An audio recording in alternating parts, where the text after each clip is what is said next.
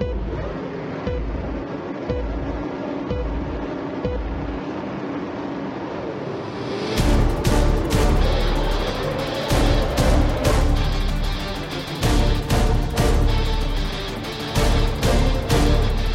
Red Bull sáhl k nevýdanému kroku, když angažoval pilota mimo svou téměř zaniklou jezdeckou akademii a pro příští rok uzavřel smlouvu s Mexičanem Sergiem Perezem. Soupiska ročníku 2021 je tak prakticky kompletní. Došlo v ní k několika zajímavým pohybům a novinkám.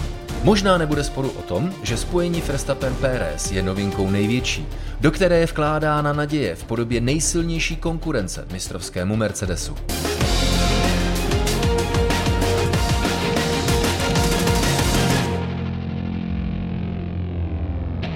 No tak Red Bull sáhl eh, vlastně ještě do nedávna k nepředstavitelnému kroku a podepsal smlouvu na sezonu 2021 se Sergiem Perezem, který bude týmovým kolegou Maxem Verstappenem a soupiska pro příští rok je prakticky komplexní. Takže to je prostě naprosto unikátní příležitost, jak eh, rozebrat jezdecké sestavy pro příští rok. Já jsem Tomáš Richter a tady se mnou samozřejmě Jirka Košta. Ahoj Jirko. Ahoj Tomáši, ahoj diváci, fanoušci, posluchači, všichni, je. co tady jsou. a nebo co ještě přijdou potom poslouchat, doufejme. Děkujeme za to, že posloucháte podcast F1 Radio, které vás bude doprovázet minimálně celou zimní přestávku. Zajímavé přesuny, uh, už velice známe, jsou de facto profláklé, takže McLaren, Daniel Ricciardo, Lando Norris, Ferrari, Charles Leclerc, Carlos Sainz, Alfa Tauri, Pierre Gasly, Yuki Tsunoda, nový japonský pilot, Aston Martin, což je dneska Racing Point, Sebastian Vettel a Lance Stroll, v Alfa Romeo zůstávají Kimi Raikkonen, Antonio Giovinazzi, u Haasu nováčci Mick Schumacher a Nikita Mazepin, eh, bývalý tým Renault, Alpin, Fernando Alonso, jeden velký comeback, Esteban Ocon a Williams, George Russell a Nicolas Latifi. Takže Myslím si, jezdecká sestava velice slibná a temperamentní a taková, díky které se můžeme těšit. No, před několika dny byl potvrzen u Alfa Tauri Japonec Yuki Tsunoda, který tak střídá eh, Daniela Kviata. Yuki Tsunoda, co vlastně dělal a Jirko, proč si, nebo čím si vysloužil místo na soupisce Formule 1? Tak já jsem měl samozřejmě možnost letos komentovat Formuli 2, takže jsem mohl sledovat počínání tohoto japonského závodníka a myslím si, že přestože neměl úplně tak dobrý start do sezóny, tak vlastně v průběhu roku nazbíral až tři vítězství ve Formuli 2 a to je, bych řekl, poměrně ústěhodné. A už jenom vlastně to, jak postupně Cunoda stoupal, že vlastně v každé sérii byl jenom jeden rok, vlastně ještě v roce 2018 jezdil F4, nebo japonské Formule 4 a přestože je podporovaný Red Bullem, tak neměl úplně vždycky, tak nějak bych řekl, nejlepší týmy. Vlastně ve Formuli 3 jezdil pro Jensen Motorsport a jak víme, tak ten je rád, že boduje. Přesto s nima Cunoda dokázal loni zvítězit na Monze. A letos také opět Karlin, sice legendární tým, ale tak nějak mu něco schází. Jezdil za ní v minulosti i vlastně Lando Norris ve Formuli 2 a Cunoda přesto to dokázal doklepnout na třetí místo celkově, takže to bude asi ten důvod zkrátka.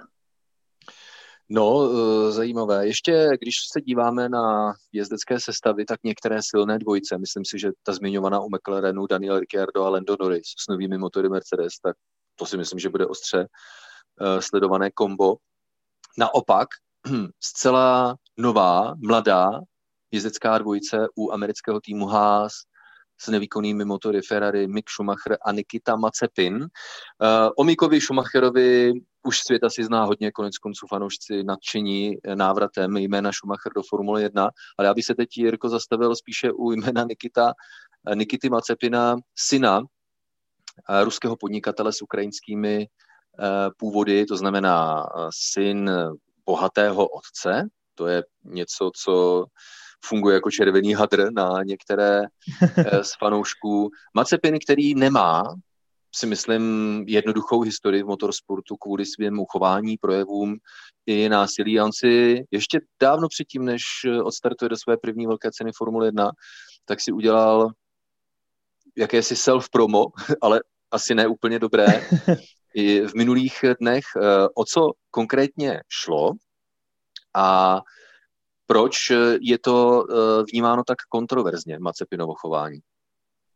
Tak vlastně šlo to, že on na svém Instagramu uveřejnil video, jak jede s nějakým kamarádem v nějakém rychlém voze sportovním, asi to bylo v Dubaji, a na zadním sedle měli údajně nějakou kamarádku, říkejme tomu tak prof, profesně, ale vlastně tam to bylo, že jí tak nějak eh, Mazepin osahával a podle toho, když ukázala prostředníček, tak se jí to asi úplně nelíbilo. Byť tedy jak Mazepin, tak vlastně ona řekli, že jsou potom kamarádi, že to tak eh, jenom vypadalo, že to je jako strašně špatně a že si jenom myslíme, že to je jinak, než to ve skutečnosti vypadalo, ale Těžko říct, jak říkáš Tomáši, Nikita Mazepin měl různé takové problémy, už v minulosti napadlo vlastně Kaloma Ailota, ještě ve Formuli 3 evropské a je to takový ten vlastně pro, asi řekl bych, obecnou společnost takový ten typický Rus, že vlastně jsou takové nějaké vždycky předsudky, vlastně neoprávněné kolikrát na jednotlivé jezdce země, národnosti a Mazepin právě se řadí mezi takové ty ruské bíjce, můžeme říci. Takový Ivan Drago z Rokyho vlastně. Ale nemyslím si, že vlastně ten jeho vstup do Formule 1 je zapříčený jenom penězi. V letošní sezóně získal také dvě vítězství, málem tři, tehdy vlastně Vespa byl díky zase agresi vlastně potrestaný a vítězství přišel těsně za cílem. A vlastně když jezdil ještě GP3 nebo GP Free, tak eh, skončil celkově druhý a měl čtyři vítězství tehdy z Art Grand Prix. Takže já si myslím, že Mazepin tam není jenom kvůli penězům a vlastně kdo dneska nenosí peníze do Formule 1, viď? No jednak a za, to za A a za B to je a bude asi hodně, eh, řekl bych, temperamentní osobnost a to pro Formule 1 určitě není špatně.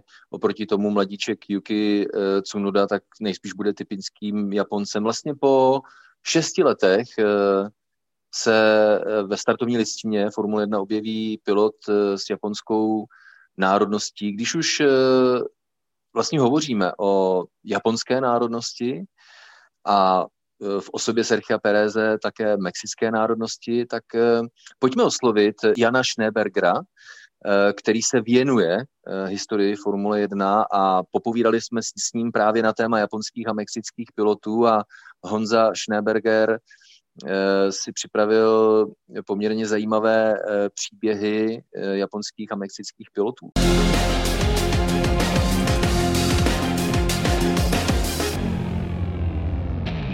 Tak Honzo, prosím tě, eh, ve Formuli 1 startovalo 21 pilotů japonské národnosti a po hříchu ani jeden z nich nedokázal vyhrát, ty tři nejúspěšnější. Vlastně i co do počtu startů a do faktu, že se dostali na stupně vítězů, tak eh, jsou Akuri Suzuki, Takuma Sato a vlastně poslední Japonec ve Formuli 1 Kamui Kobayashi, tak se teď můžeme těšit na eh, na Tsunodu.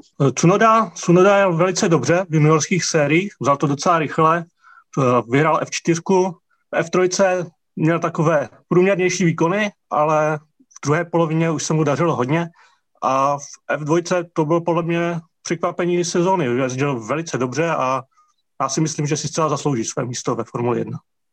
Na jaké Japonce, na jaké piloty japonské národnosti eh, v historii Formule 1, pojďme vybrat třeba dva, dva nějaké nejzajímavější příběhy japonských pilotů ve Formule 1. Dobře, tak já bych zmínil prvního jezdce, který odjel, prvního japonského jezdce, který odjel ve Formuli 1 celou sezonu.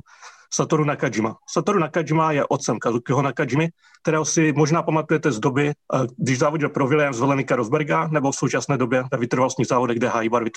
Satoru Nakajima byl hvězdou místního formulového šampionátu Japanese Top Formula, neznáme ho jako Superformule, kde v průběhu 80. let získal pět titulů. Honda ho chtěla Eh, dostat do Formule 1, zkoušeli ho dostat do Williamsu, ale tam si chtěli nechat na Jamensla, pochopitelně. Eh, více štěstí už měl potom o rok později u Lotusu, kde se stal novým týmovým kolegou Ayrtona Sen. No jenže zatímco Sena dokázal dvakrát vítězit a skončil v konečné pořadí třetí, tak Nakajima získal jenom sedm bodů. A hlasitě se hovořilo o tom, že se do Formule, dostal, do Formule 1 dostal jenom díky Hondě. Moc mu nepomohlo ani to, že se v následujícím roce nekvalifikoval do závodu v Monaku a Detroitu. Jako zároveň sice zazářil ve velké ceně Japonska, kde se kvalifikoval do třetí řady na šesté místo hned za svým týmovým kolegou, trojnásobným mistrem světa Nelsonem Piketem, ale potom už se mu příliš nedařilo a v dalších třech sezónách vždycky prohrál souboj se svým týmovými, koleg, s týmovými kolegy, ať už Piketem u toho Lotusu a taky Alesim a Modenou u Tyrrenu. Jakmile opustil Nakajima svoje místo, tak přišel další japonský pilot, Ukio Katayama. Dodnes nepřekonaný Japonec, co se týká startu ve Formule 1, kde jich pozbíral 95. A pilot, který měl navíc, než ukazují výsledky. Katayama je asi nejlépe známý pro svoji obrovskou nehodu na startu velké ceny Portugalska 1995. Zač- začal závodit za tým Venturi Larus. Ačkoliv za Venturi a ani o rok později za Tyrrell nebodoval, jeho kolegové si nevedli nijak zvlášť lépe a proto zůstalo místo u Tyrellu i v roce 1994, kde se skutečně předvedl. Ukio sice prohrál na body s Markem Blantlem, který si to následně zamířil k McLarenu, ale v kvalifikacích dominoval právě japonský závodník. Na konci roku dostal Katayama nabídku na místo u, t- u top týmu, tu ale odmítl a až po konci kariéry se přiznal, že mu během jeho nejlepší sezony ve Formule 1 přišli na rakovinu. Nepříliš nebezpečnou, ale bolestivou. No, v následujících letech už se nikdy nedostal zpátky do formy, kterou měl v roce 1994 a po třech sezónách u Tyrrellu a Minardi skončil. Jeho největším motoristickým úspěchem tak proto navždycky zůstane druhé místo v 24 hodinovce Le Mans v roce 99, kdy závodil s Toyota GT1. Tak to jsou dva zajímavé příběhy. Já teda se musím po hříchu přiznat a malinko se za to stydím, že uh, a tvé znalosti historické a statistiky jsou uchvatné, ale mě v paměti nejvíce utkvěl japonský pilot Yuji Ide, který no, vlastně ani necelé čtyři velké ceny a ve velké ceně San Marina, nebo respektive po ní, když havaroval v roce 2006, tak FIA řekla, mm, tak takhle to asi nepůjde a v podstatě ho vyprovodila. No, někteří japonští, závodní, někteří japonští závodníci se jako opravdu předvedli. Yuji Ide, taky Inoue, to jsou takové hvězdy. No, tak, no, to je pořád hvězda, taky Inoue, že jo, Ten, to je stálice hasičská dneska. Honzo, prosím tě, eh, díky za tohle okénko do historie japonských pilotů. Mě zajímá ještě jedna národnost. Přirozeně u příležitosti eh, podpisu Sergio Pereze s týmem Red Bull, velká to událost. A eh, Sergio Perez je po hříchu pouze jedním ze sedmi Mexičanů, přičemž konkrétně Alfonso uh, Celis ještě ani nedokázal odstartovat do žádné velké ceny, byť se zúčastnil víkendu jako takového. No a Sergio Perez dokázal dosáhnout na první vítězství mexického pilota po 50 letech, tak to je slušná statistika. To je. Navíc uh, Japonsko i Mexiko mají prakticky shodný počet obyvatel a Japonců bylo sice skoro čtyřikrát víc ve Formule 1, ale nikdo z nich nedokázal zvítězit a nejlepším umístěním bylo třetí místo, zatímco ze šesti Mexičanů, co závodili ve Formule 1, dva vyhráli, což taky jako značí, že Mexik, Mexičanům se o hodně víc dařilo. Abych tady zmínil uh, zejména bratry Rodrigueze, po nich se jmenuje okruh, na kterém se jde Velká cena Mexika, Ricardo, který byl o dva roky mladší než Pedro a byl považován za talentovanějšího z bratrů. Už jako dítě závodil na kolech a motorkách. Krátce potom přišel na čtyři kola a už v 15 letech si připsal svůj debit z Porsche v Riverside a v následujícím roce se chtěl zúčastnit Le Mans, ale vzhledem k tomu, že mu bylo 16 let, tak mu prostě start nepovolili. O rok později už ale se svým starším bratrem závodit mohl a o další rok později s belgickým městcem André Piletem dojel s Ferrari celkově druhý, což z něj dodnes činí nejmladšího pilota stojícího na celkový stupní vítězů Le Mans. Poté dostal šanci ve Formuli 1 při příležitosti Velké ceny Itálie, kdy mu dal šanci samotný Enzo Ferrari. Rodriguez šokoval druhým místem v kvalifikaci ve svém prvním závodě ve Formuli 1. V závodě, který byl bohužel tragicky poznamenaný umrtím jeho kolegy Wolfganga von Tripse a 15 diváků, bojoval v něm Rodriguez v vedení s kolegy Richem Ginterem a Philem Hillem, dokud mu neselalo palivové čerpadlo.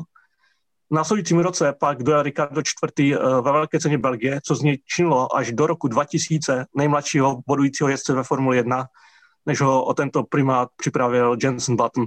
Na konci roku uh, už se dávno předpovídalo, že to bude budoucí mistr světa a zamířil do Mexika na nemistrskou velkou cenu. Jelikož Ferrari do Mexika nejel, startovala Rodriguez s Lotusem, týmu Roba Volkera, ale během neoficiálního tréninku selhalo Lotusu zadní zavěšení v zatáčce Peraltada a Mexičan bohužel okamžitě po nárazu do bariéry zemřel. Lepší osud nemá ani Pedro Rodriguez. No. Je to dodnes nejúspěšnější mexický pilot, přesto je asi lépe známý jako skvělý vytrvalostní jezdec, aby také ne, když se mu podařilo stování Porsche vyhrát 24 hodinovku v Daytoně, závody na 1000 km v Monze Spa nebo Brands Hatch a s legendárním Fordem GT40 také 24 hodinovku v Le Mans v roce 68 jeho první roky ve Formule 1 byly takové nenápadné, když se když závodil jako hostující jezdec v Mexiku a v USA, ale pro sezonu 1967 získal angažma u týmu Cooper a hned v prvním podniku v africkém Kialami nečekaně zvítězil, když většina favoritů odstoupila a místní jezdec John Love, původem z Rhodesie, což je dnešní Zimbabwe, musel sedm kol před cílem zajít do boxu doplnit prázdnou nádrž. Pedro Rodriguez tak získal první vítězství pro Mexiko ve Formule 1 a zároveň poslední pro tým Cooper. Ačkoliv byl Rodriguez většinou pomalejší než jeho týmový kolega Jochen Rindt, byl velmi konzistentní a v konečném pořadí šampionátu se umístil před slavnějším Rakušanem. No, v následující sezóně přestoupil Rodriguez k BRM a i přes dobré výsledky byl na konci roku přeřazen k bečkovému týmu týma Parnella týmu odjel první tři závody, na Češ na poslední čtyři si opučilo Ferrari, které zna prožívalo nejhorší sezonu v historii, když skončilo mezi továrními týmy na posledním šestém místě. Následně se Mexičan vrátil k BRM, poté co tým opustil John Sartis a na začátku sezóny po souboji kolo na kolo s Chrisem Amanem dokázal zvítězit v posledním závodě na staré verzi okruhu Vespa v průměrné rychlosti 241,3 km hodině, což je rekord nepřekonaný po dobu 32 let a do dneška devátý nejrychlejší závod ve Formule 1. Pro rok 1971 pak Pedro Rodriguez vzhledem ke svým zkušenostem a silnému novému motoru BRM V12 patřil k favoritům na titul. Bohužel tým i vzhledem k přání svého sponzora postavit hned čtyři vozy trápily časté technické problémy. 11. července 1971 na německém Norrisingu v závodě německé Intersérie Pedro Rodriguez těžce havaroval poté, co byl natlačen do zdi pomalejším jezdcem a krátce po nehodě zranění podlehnul. Dvojnásobnému vítězi Grand Prix bylo 31 let.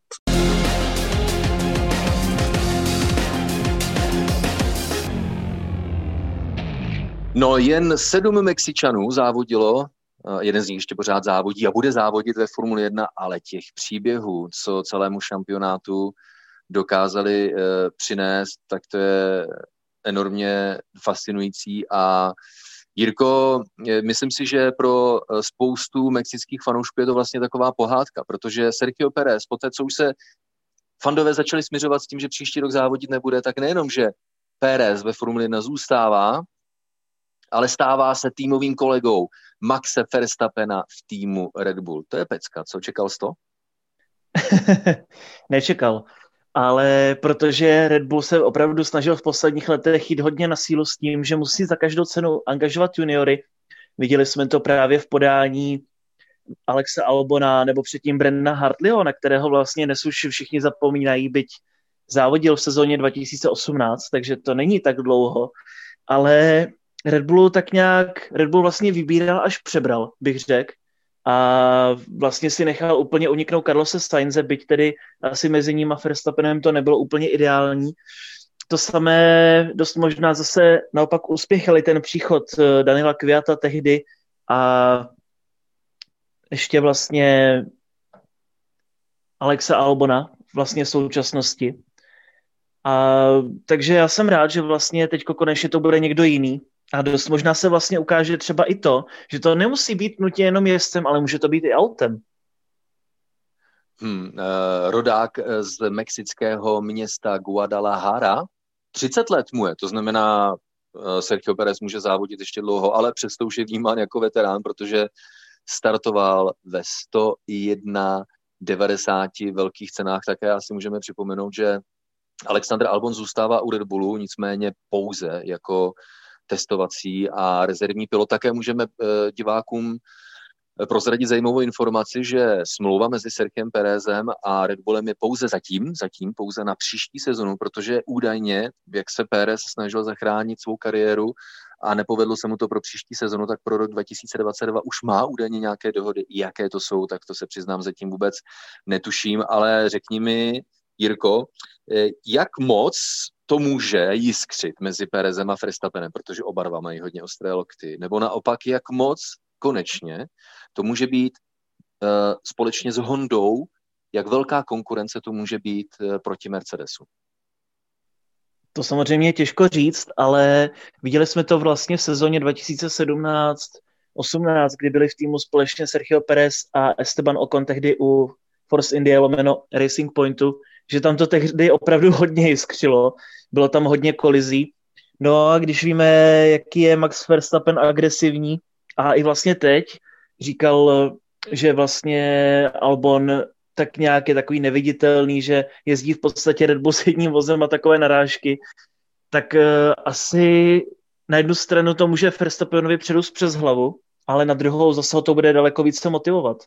Byť uh, Verstappen nepatří mezi ty, co by asi měli problém s motivací, tak to, že na ně bude z týmu někdo šlapat, tak ho třeba donutí vytlačit další ty dvě, tři desetiny k dobru.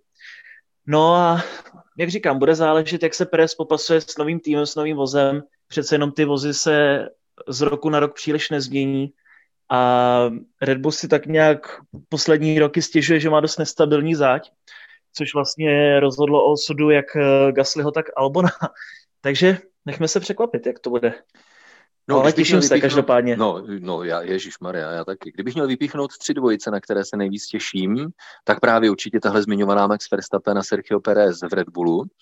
Jsem zvědavý, jak eh, to pošlape eh, dvojici Daniel Ricciardo a Lando Norris v McLarenu s Mercedesem. No a na nováčky Mick Schumacher a Nikita Mazepin, jak moc tam bude rozrážet kuželky. A nebo třeba taky ne uvidíme. No takže mě zajímá na jakou jezdeckou dvojici, ale musí to být dvojice. Já vím, že jako Fernando Alonso a Renault Alpine to je. To, to, to víme, jo. To je taky ale... nováček vlastně v letošní sezóně, Úplně, no. v příští. No. Vždyť se po testech, po velké ceně Abu Dhabi zúčastnil testu pro začínající piloty, takže to je Právě. zelená. Stejně tak jako Bohemia Kubica třeba. a všim si, a všim si, jak Fernando Alonso v závěrečných testech eh, si namazal na chlapa všechny ostatní soupeře. To musí být nějaký mimořádný talent, tenhle ten mladík. Asi jo, nějaký rodák ze Španělska, těžko říct, něco se mu dařilo v juniorkách, něco v Americe odjezdil, ale ne, tak samozřejmě. Zkusil Dakar jsou, taky. No, on, ne, on asi neví úplně, kam se upíchnout, tak uvidíme, jestli mu ta Formule 1 půjde. no a Formule Ale... 1 je jedna z posledních věcí, kterou zkusil, že když už nic jiného nebylo tak, právě. Ale řekni mi, řekni mi na dvě jezdecké dvojice, na které se těšíš a proč? No, určitě na Red Bull. A pak, když nebudeme počítat tedy Red Bull, který jsme probrali, tak 100% McLaren, protože vlastně tak nějak tou chemií týmovou Daniel Ricciardo naprosto perfektně zapadá do McLarenu.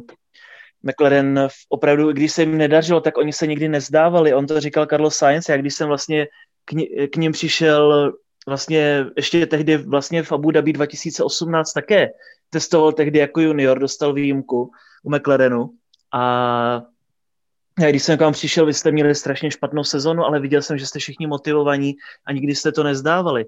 Takže já si myslím, že McLaren je na dobré vlně a ještě Ricciardo tím svým větším optimismem pomůže k té morálce týmu a vůbec bych se nedivil, kdyby McLaren v příštím roce vyhrál jeden závod.